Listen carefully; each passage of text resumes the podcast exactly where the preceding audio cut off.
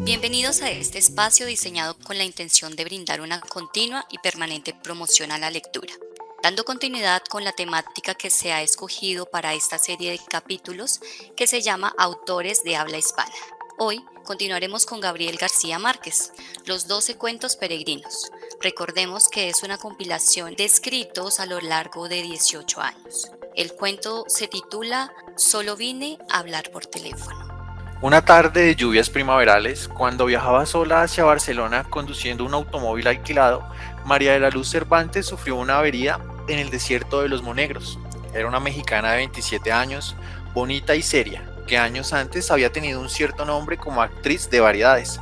Estaba casada con un prestigitador de salón, con quien iba a reunirse aquel día después de visitar a unos parientes en Zaragoza. Al cabo de una hora, de señas desesperadas a los automóviles y camiones de carga que pasaban raudos en la tormenta, el conductor de un autobús destartalado se compadeció de ella. Le advirtió, eso sí, que no iba muy lejos. No importa, dijo María, lo único que necesito es un teléfono. Era cierto y solo lo necesitaba para prevenir a su marido que no llegaría antes de las 7 de la noche. Parecía un pajarito ensopado, con un abrigo de estudiante y los zapatos de playa en abril, y estaba tan aturdida por el percance que olvidó llevarse las llaves del automóvil. Una mujer que viajaba junto al conductor, de aspecto militar pero de maneras dulces, le dio una toalla y una manta, y le hizo un sitio a su lado.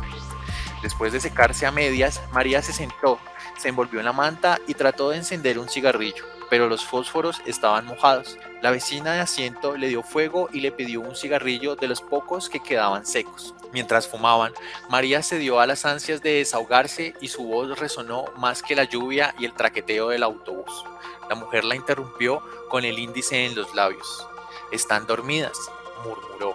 María miró por encima del hombro y vio que el autobús estaba ocupado por mujeres de edades inciertas y condiciones distintas, que dormían arropadas con mantas iguales a la suya. Contagiada de su placidez, María se enroscó en el asiento y se abandonó al rumor de la lluvia. Cuando despertó, era de noche y el aguacero se había disuelto en un sereno helado. No tenía la menor idea de cuánto tiempo había dormido ni en qué lugar del mundo se encontraban. Su vecina de asiento tenía una actitud de alerta. ¿Dónde estamos?, le preguntó María. Hemos llegado, contestó la mujer. El autobús estaba entrado en el patio empedrado de un edificio enorme y sombrío, que parecía un viejo convento en un bosque de árboles colosales. Las pasajeras alumbraban apenas por un farol de patio, permanecieron inmóviles hasta que la mujer de aspecto militar las hizo descender con un sistema de órdenes primarias, como un parvulario. Todos eran mayores y se movían con tal parsimonia en la penumbra del patio que parecían imágenes de un sueño. María, la última en descender, pensó que eran monjas. Lo pensó menos cuando vio a varias mujeres de uniforme que las recibían en la puerta del autobús y las cubrían la cabeza con las mantas para que no se mojaran, y las ponían en fila india, dirigiéndolas sin hablarles con palmadas rítmicas y perentonias.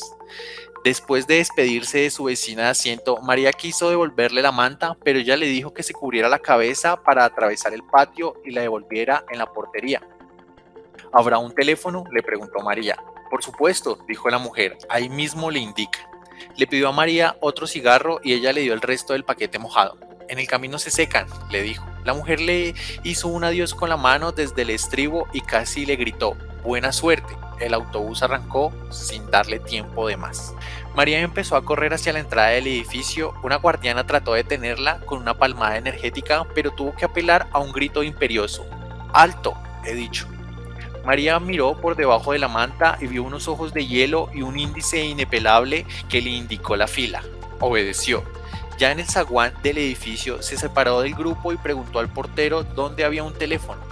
Una de las guardianes le hizo volver a la fila con palmaditas en la espalda, mientras le decía con modos muy dulces, por aquí guapa, por aquí hay un teléfono. María siguió con las otras mujeres por un corredor tenebroso y al final entró en un dormitorio colectivo donde las guardianas recogieron las cobijas y empezaron a repartir las camas. Una mujer distinta, que a María le pareció más humana y de jerarquía más alta, recorrió la fila comparando una lista con los nombres que las recién llegadas tenían escritos en un cartón cosido en el corpiño. Cuando llegó frente a María, se sorprendió de que no llevara su identificación. Es que yo solo vine a hablar por teléfono, le dijo María. Le explicó a toda prisa que su automóvil se había descompuesto en la carretera, el marido, que era mago de fiestas, estaba esperándola en Barcelona para cubrir 3 compromisos hasta la medianoche y quería avisarle que no estaría a tiempo para acompañarla. Iban a ser las 7, él debía salir de la casa dentro de 10 minutos y ella temía que cancelara todo por su demora. La guardiana pareció escucharla con atención. ¿Cómo te llamas?, le preguntó. María le dijo su nombre con un suspiro de alivio, pero la mujer no lo encontró después de repasar la lista varias veces. Se lo preguntó alarmada a una guardiana y ésta, sin nada que decir, se encogió de hombros. Los Monegros, el lugar donde se averió el carro de María, es un hábitat endémico de Aragón y España, único en Europa, con un ecosistema más propio de las estepas orientales. Los Monegros son un ecosistema singular, maduro, cuya riqueza biológica ha demostrado ser excepcionalmente importante en términos cuantitativos y cualitativos. La biocenosis documentada de los monegros sobrepasa las 5.400 especies biológicas, cifras superiores a la conocida de cualquier otro hábitat nacional o europeo, presentando el mayor índice de novedades taxonómicas, nuevas especies para la ciencia de toda Europa en lo que va del siglo, con un alto grado de endemismos y citas únicas para el continente y con numerosos ejemplos de distribuciones biográficas y adaptaciones ecológicas novedosas de enorme interés científico. No existe, con datos objetivos y contrastados, ninguna otra zona o espacio físico en el territorio nacional y tal vez en toda Europa que pueda siquiera compararse a las singularidades, novedades, rareza y riquezas biológicas que hoy están documentadas científicamente de los monegros. Es que yo solo vine a hablar por teléfono, dijo María. De acuerdo, maja, le dijo la superiora, llevándola hacia su cama con una dulzura demasiado ostensible para ser real. Si te portas bien, podrás hablar por teléfono con quien quieras, pero ahora no, mañana. Algo sucedió entonces en la mente de María que le hizo entender por qué las mujeres del autobús se movían como en el fondo de un acuario. En realidad, estaban apaciguadas con sedantes, y aquel palacio en sombras con gruesos muros de cantería y escaleras heladas era en realidad un hospital de enfermedades mentales. Asustada, escapó corriendo del dormitorio y antes de llegar al portón, una guardiana gigantesca con un mameluco de mecánico la atrapó de un zarpazo y la inmovilizó en el suelo con una llave maestra. María la miró paralizada por el terror. Por el amor de Dios, dijo, le juro por mi madre muerta que solo vine a hablar por teléfono. Le bastó con verle la cara para saber que no había súplica posible ante aquella energúmena de mameluco a quien llamaban Herculina por su fuerza descomunal. Era la encargada de los casos difíciles y 2 reclusas habían muerto estranguladas con su brazo de oso polar adiestrado en el arte de matar por descuido. El primer caso se resolvió como un accidente comprobado, el segundo fue menos claro y Herculina fue amonestada y advertida de que la próxima vez sería investigada a fondo. La versión corriente era que aquella oveja descarriada de una familia de apellidos grandes tenía una turbia carrera de accidentes dudosos en varios manicomios de España. Para que María durmiera la primera noche, tuvieron que inyectarle un somnífero. Antes del amanecer, cuando la despertaron las ansias de fumar, estaba amarrada por las muñecas y los tobillos en las barras de la cama. Nadie acudió a sus gritos. Por la mañana, mientras el marido no encontraba en Barcelona ninguna pista de su paradero, tuvieron que llevarla a la enfermería, pues la encontraron sin sentido en un pantano de sus propias miserias. No supo cuánto tiempo había pasado cuando volvió en sí, pero entonces el mundo era un remazo de amor y estaba frente a su cama un anciano monumental con una andadura de platigrado y una sonrisa sedante, que con 2 pases maestros le devolvió la dicha de vivir. Era el directorio del sanatorio. Antes de decir nada, sin saludarlo siquiera, María le pidió un cigarro. Él se lo dio encendido y le regaló el paquete casi lleno. María no pudo reprimir su llanto. Aprovecha ahora para llorar cuanto quieras, le dijo el médico con una voz adormecedora. No hay mejor remedio que las lágrimas. María se desahogó sin pudor, como nunca logró hacerlo con sus amantes casuales en los tedios de después del amor. Mientras la oía, el médico le peinaba con los dedos, le arreglaba la almohada para que respirara mejor, la guiaba por el laberinto de su incertidumbre con una sabiduría y una dulzura que ella no había soñado jamás.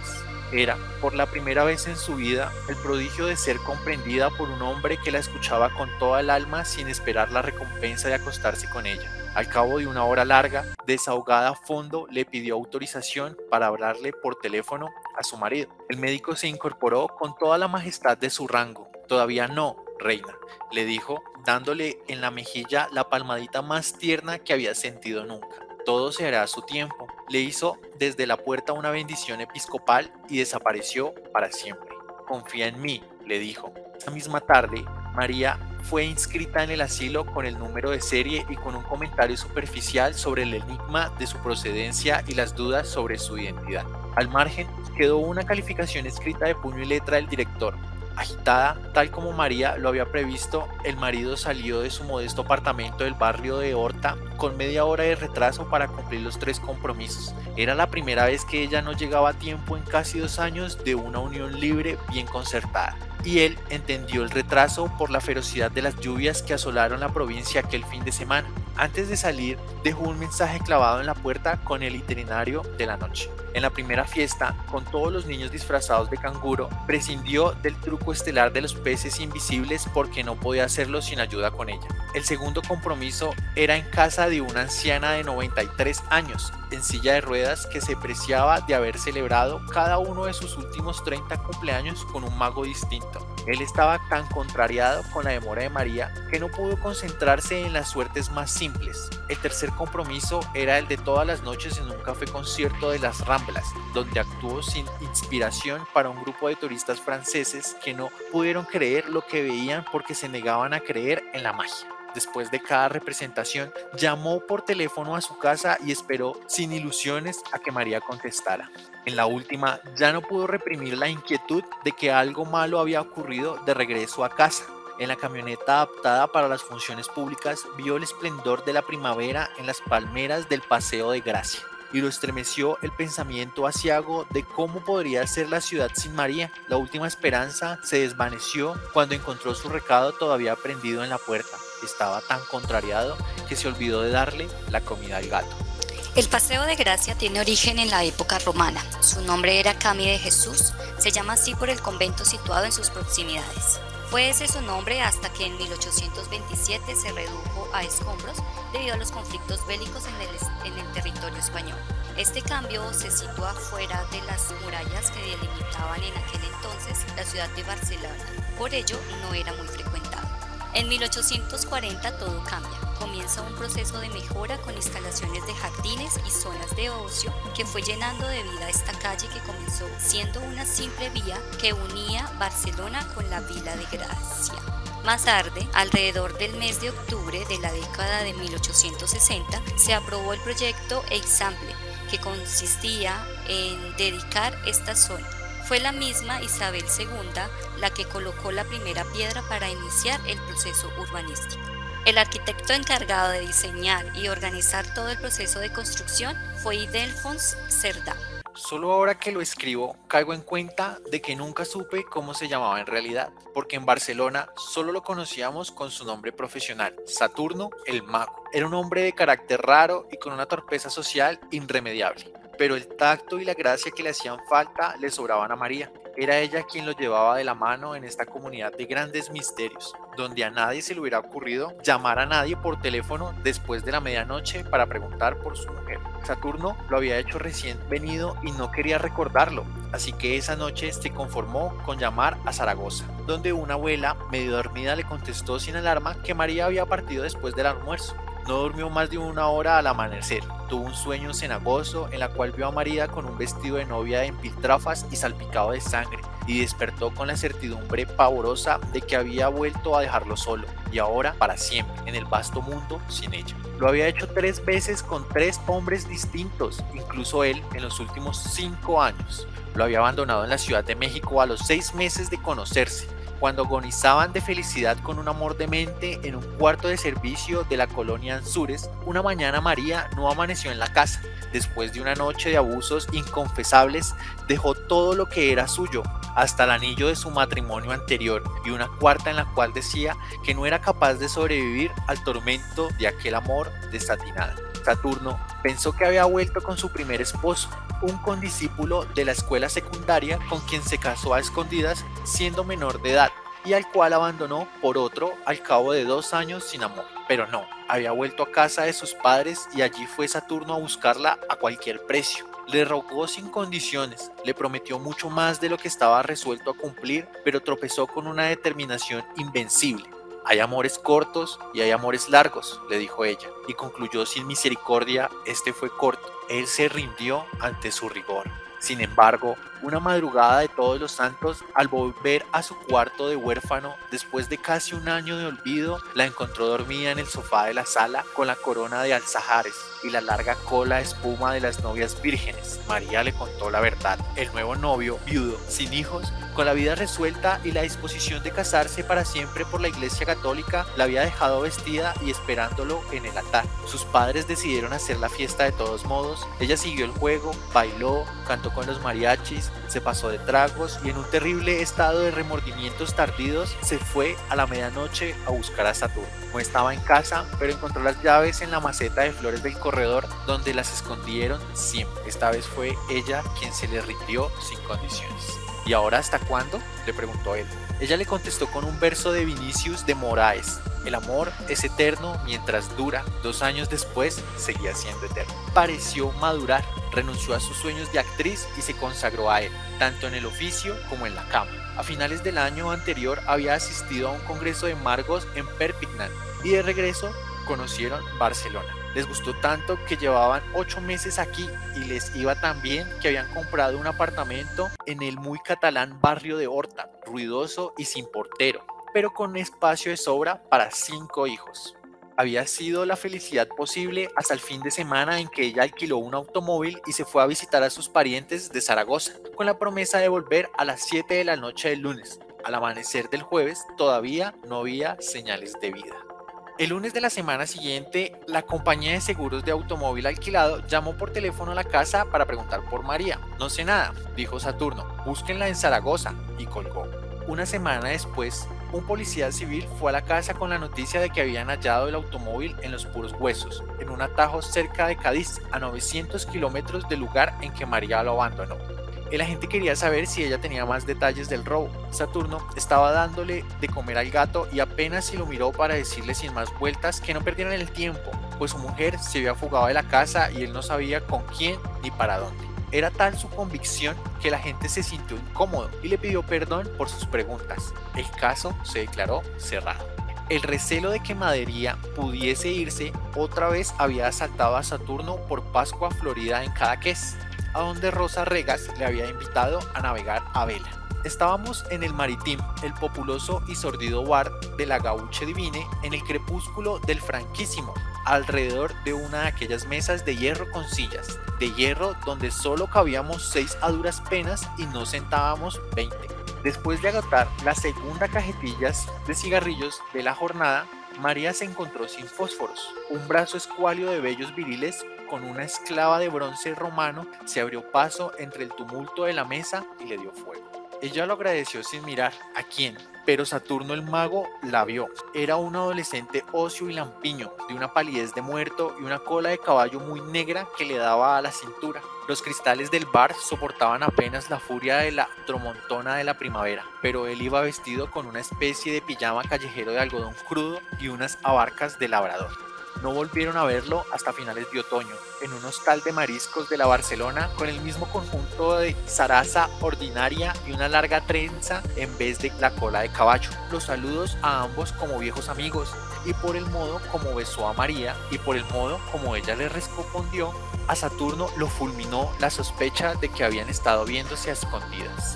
Días después encontró por casualidad un nombre nuevo y un número de teléfono escritos por María en el directorio doméstico, y la inclemente lucidez de los celos le reveló de quién era. El prontuario social del intruso acabó de rematarlo. 22 años, hijo único de ricos, decorador de vitrinas de moda, con una fama fácil de bisexual y un prestigio bien fundado como consolador de alquiler de señoras casadas.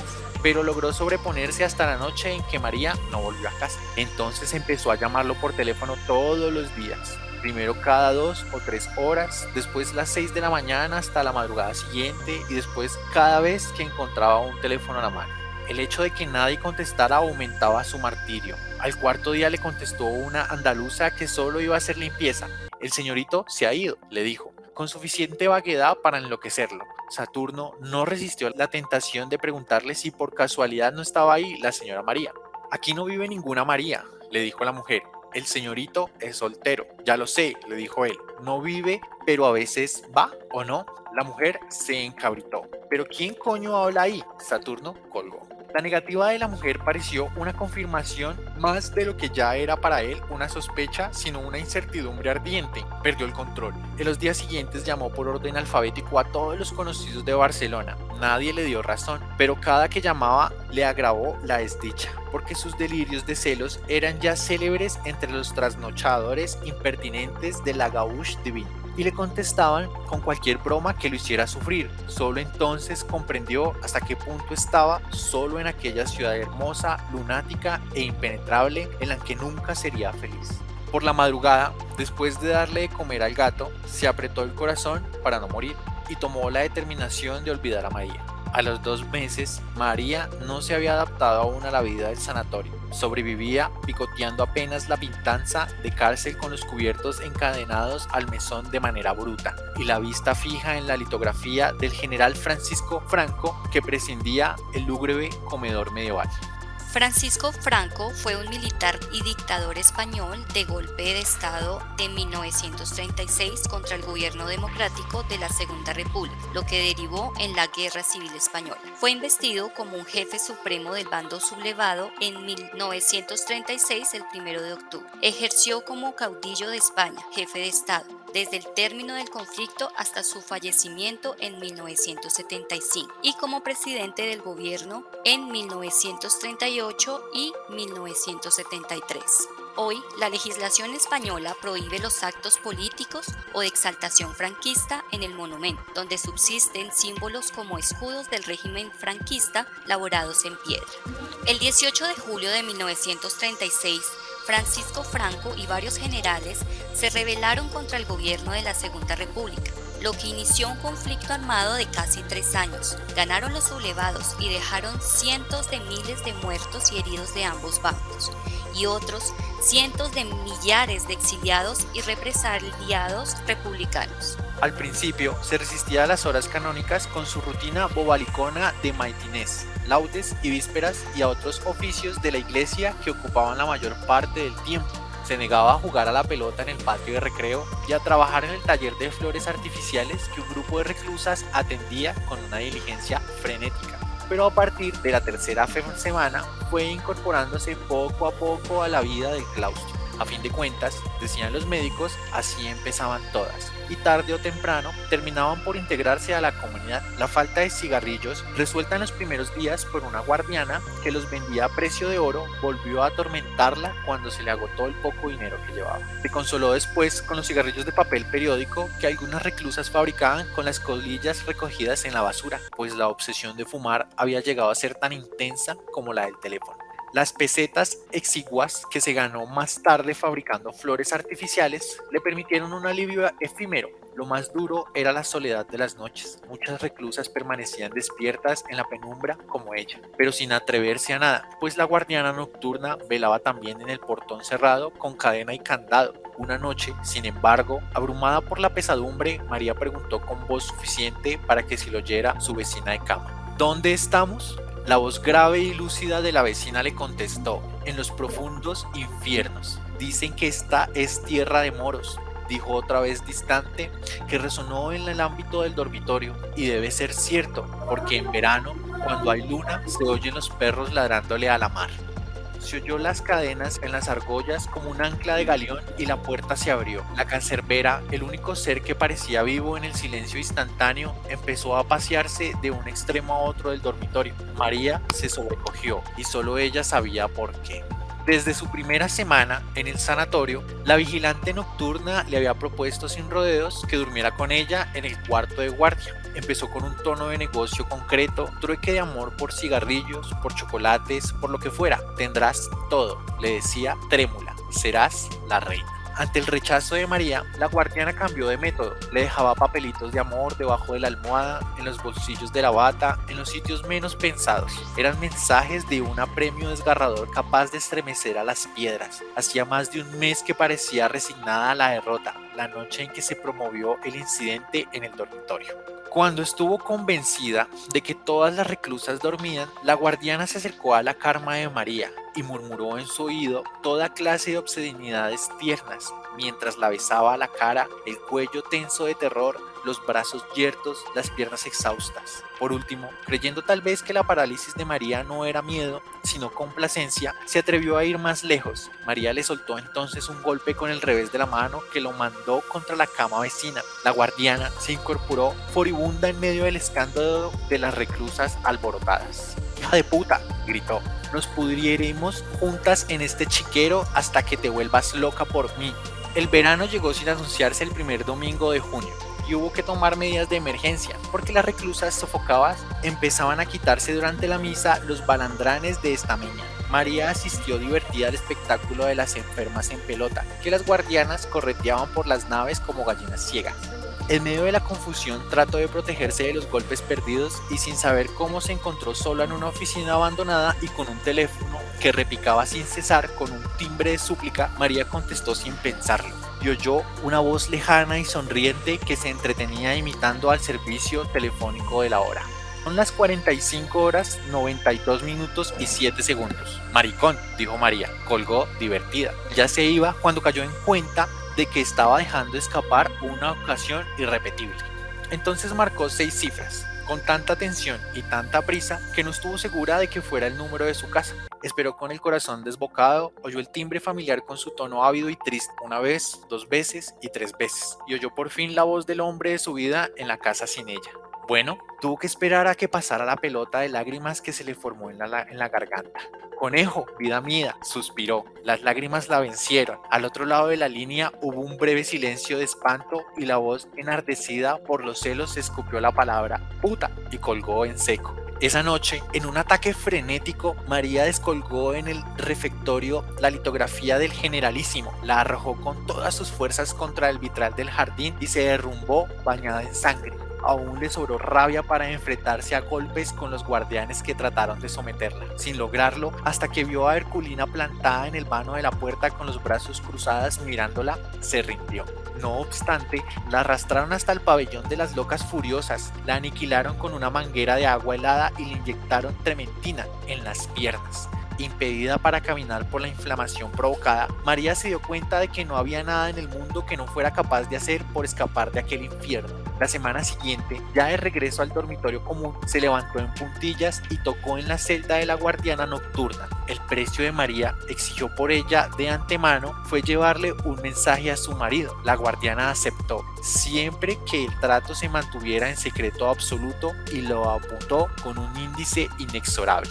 El aguarrazo trementina es un líquido volátil e incoloro producido mediante la destilación de la resina de diversas especies de coníferas y varias especies de árboles teribentáceos. Es usada como disolvente de pinturas y como materia prima para la fabricación de compuestos aromáticos y de algunos desinfectantes. Es un líquido casi incoloro, de un olor muy intenso y característico.